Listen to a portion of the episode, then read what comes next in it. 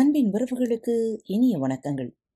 இந்த நாள் இனிய நாளாக மேட்டும் இன்று ஆயிரத்தி ஒரு அரேபிய இரவு கதைகளின் பாகம் ஒன்றின் கதை இரண்டை பார்க்கவிருக்கிறோம் அன்பே மெசூத் ஓடிவா. சற்று நேரத்திற்கெல்லாம் பல கருப்பு இளம் ஆப்பிரிக்க அடிமைகள் நந்தவனத்தில் நுழைந்தனர். அந்தப்புற பூங்காவிலே ஆண்களா? ஆச்சரியப்பட்டு போனான் மன்னன் ஷாஜமான் மீண்டும் சற்று நேரத்தில் அடிமை பெண்கள் ஓடி வந்தனர். வந்தவர்கள் தங்கள் உடைகளில் எல்லாம் களைத்தெறிந்தனர்.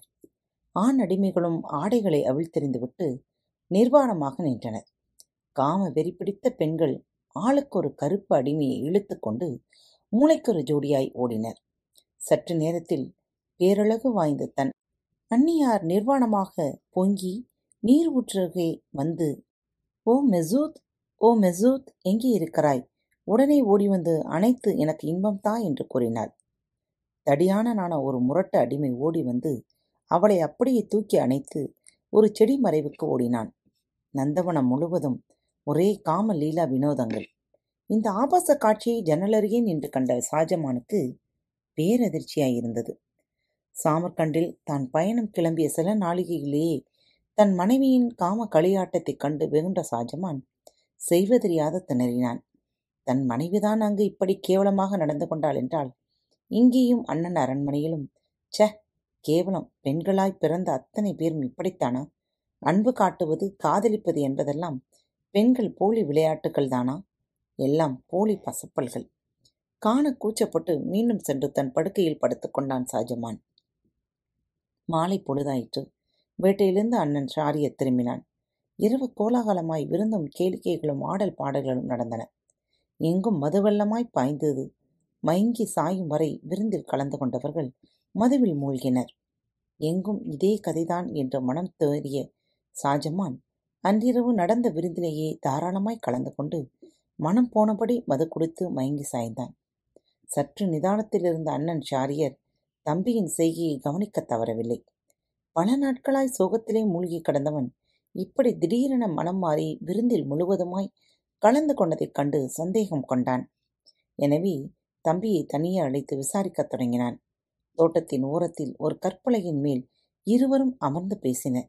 மது போதையின் மயக்கத்தில் தம்பி ஷாஜமான் தன் மனைவி நெறிகட்டு நடந்ததையும் தான் அவளை வெட்டி வீழ்த்திவிட்டு வந்ததையும் கூறினான். அதனாலேயேதான் சோகமாய் இருந்ததாகவும் கூறினான். மேலும் இங்கேயும் அரண்மனையில் அந்நியார் பேராசிரியர் நந்தனவனத்தில் மிசூத் என்ற அடிமையோடு நடந்து கொண்டதையும் உளறிவிட்டான். எங்கும் பெண்கள் அனைவரும் மோசக்காரிகளே என்று மனம் தெளிந்து தான் விருந்தில் கலந்து கொண்டதாகவும் உண்மையை சொல்லிவிட்டான். மன்னாதி மன்னன் ஷாரியருக்கு பேரதிர்ச்சியாய் இருந்தது. தம்பி போதையில் மது மயக்கத்தில் உலகுகிறானோ என்று கூட சந்தேகப்பட்டார்.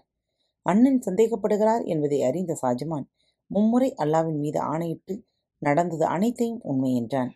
திகைத்து போன ஷாரியர் தம்பி என் மனைவி உத்தமி. நான் சாப்பிடாமல் அவள் தண்ணீர் கூட அருந்த மாட்டாளே. என் மீது உயிரையே வைத்திருக்கிறாளே இதை நான் எப்படி நம்புவேன்? என்று கூறினார். எல்லாம் அல்ல அல்லாவே இது பொய்யாக இருக்க வேண்டும் என்று மனதார நினைத்தார். அண்ணாவின் திகைப்பை கண்ட ஷாஜமான் அண்ணா இதற்கு ஒரு சோதனை வைப்போம். நாளையும் வேட்டை உண்டென்று அறிவித்து விடுங்கள். நாம் இருவரும் அனைவரும் அறிய வேட்டைக்கு செல்வோம். சென்ற கொஞ்ச நேரத்தில் மாறுவிடத்தில் அரண்மனைக்கு வந்து என் அறையில் வந்து தங்குவோம். தான் தங்கள் கண்ணெதிரிலேயே அரசியார் செய்யும் துரோகத்தை காட்டுகிறேன் என்றான். அரசரும் இதற்கு உடன்பட்டார். மறுநாள் காலையில் சகோதரர்கள் இருவரும் கோலாகலமாய் வேட்டைக்கு கிளம்பினர். வெகு தூரம் சென்றதும் தாங்கள் தங்க ஒரு கூடாரம் அமைக்க உத்தரவிட்டனர். உடனே ஒரு பட்டு கூடாரம் அமைக்கப்பட்டு திரைச்சீலைகள் தொங்கவிடப்பட்டு நடுவில் இரத்தின கம்பளமும் விரிக்கப்பட்டது. வேட்டை பரிவாரங்களை வேட்டைக்குச் செல்லுமாறு ஆணையிட்டு விட்டு தாங்கள் ஓய்வெடுத்துக் கொண்டு பின்னர் வேட்டையில் கலந்து கொள்வதாக கூறினார். சகோதரர்கள் இருவரையும் தனியே விட்டு பரிவாரங்கள் வேட்டைக்குச் சென்று விட்டன பின்னர் இருவரும் ஏழை பக்கீர்கள் போல் வேடமணிந்து கொண்டு இரண்டு குதிரைகள் மேல் ஏறி நகர எல்லையை அடைந்தனர். அங்கே குதிரைகளை விட்டிறக்கி கால்நடையாக கோட்டை வாயிலை வந்தடைந்தனர். எதிர்பட்ட எவரும் இவர்களை இன்னார் என்று அடையாளம் தெரிந்து கொள்ளவில்லை. கோட்டை காவலாளி இவர்களை உள்ளே விட மறுத்தான்.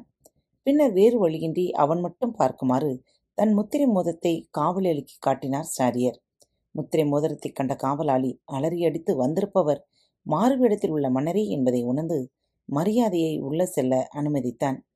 இது ராஜாங்க விஷயமாதலால் காவலன் இது பற்றி யாருக்கும் மூச்சே விடவில்லை.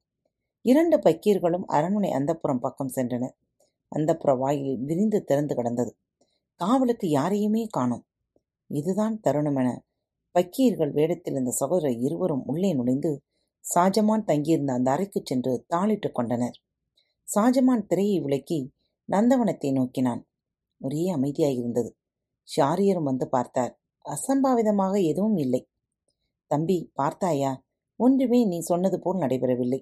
நேற்று நீ மதுவை அளவுக்கு மீறி குடித்திருந்திருப்பாய் என்று எண்ணுகிறேன் என்று நையாண்டி செய்தார் ஷாரியர். சத்தியமாக எல்லாம் அல்லாவின் மீது ஆணையாக நான் பார்த்த அனைத்துமே உண்மையே என்று மீண்டும் மீண்டும் வலியுறுத்தி கூறினான்.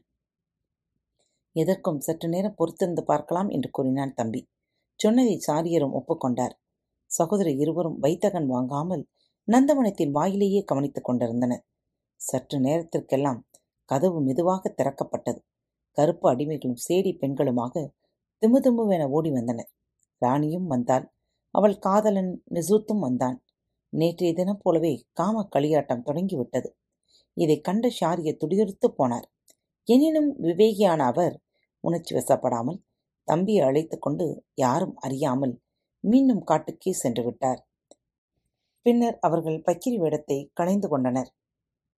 யாரும் சந்தேகப்படாத வகையில் சகோதரி இருவரும் வேட்டையில் கலந்து கொண்டனர். மாலை பொழுதில் அரண்மனை திரும்பினர். இரவும் கோலாகல விருந்து நடந்தது. ராணி எதுவுமே நடவாதது போல் வழக்கம் போல் மன்னர் ஷாரியருடன் உறவாட வந்தாள். காதல் மொழி பேசி பசப்பினாள். ஷாரியருக்கு உடலெல்லாம் கொதித்தது. உள்ளம் எரிந்தது. எனினும் உணர்ச்சியை அடக்கிக் கொண்டார். அன்புமிக்க தம்பி நம்மை விட துரதிருஷ்டம் பிடித்தவர்கள் யாரும் இருக்க மாட்டார்கள். அரண்மனை வாசமே ஆபாசம் மிக்கது. எனக்கு இந்த உலகமே வெறுத்து விட்டது.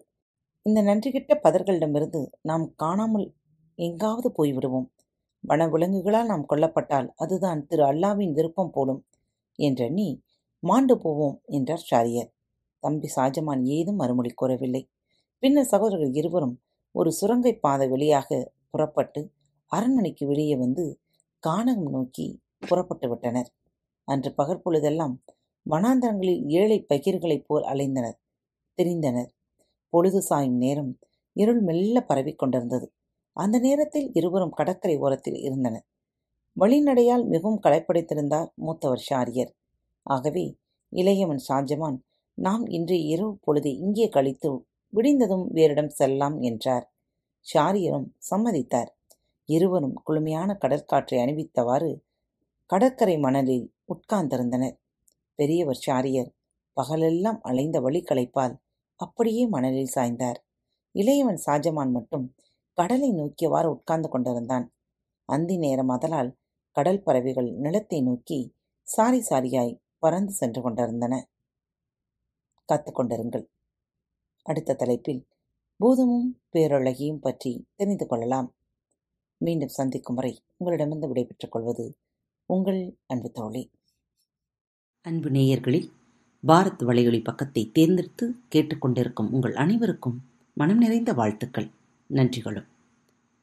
பாரத் வலையொலி பக்கத்தின் நிகழ்ச்சிகள் உங்களுக்கு பிடித்திருந்தால் மறவாமல் லைக் ஷேர் மற்றும் சப்ஸ்கிரைப் செய்யுங்கள்.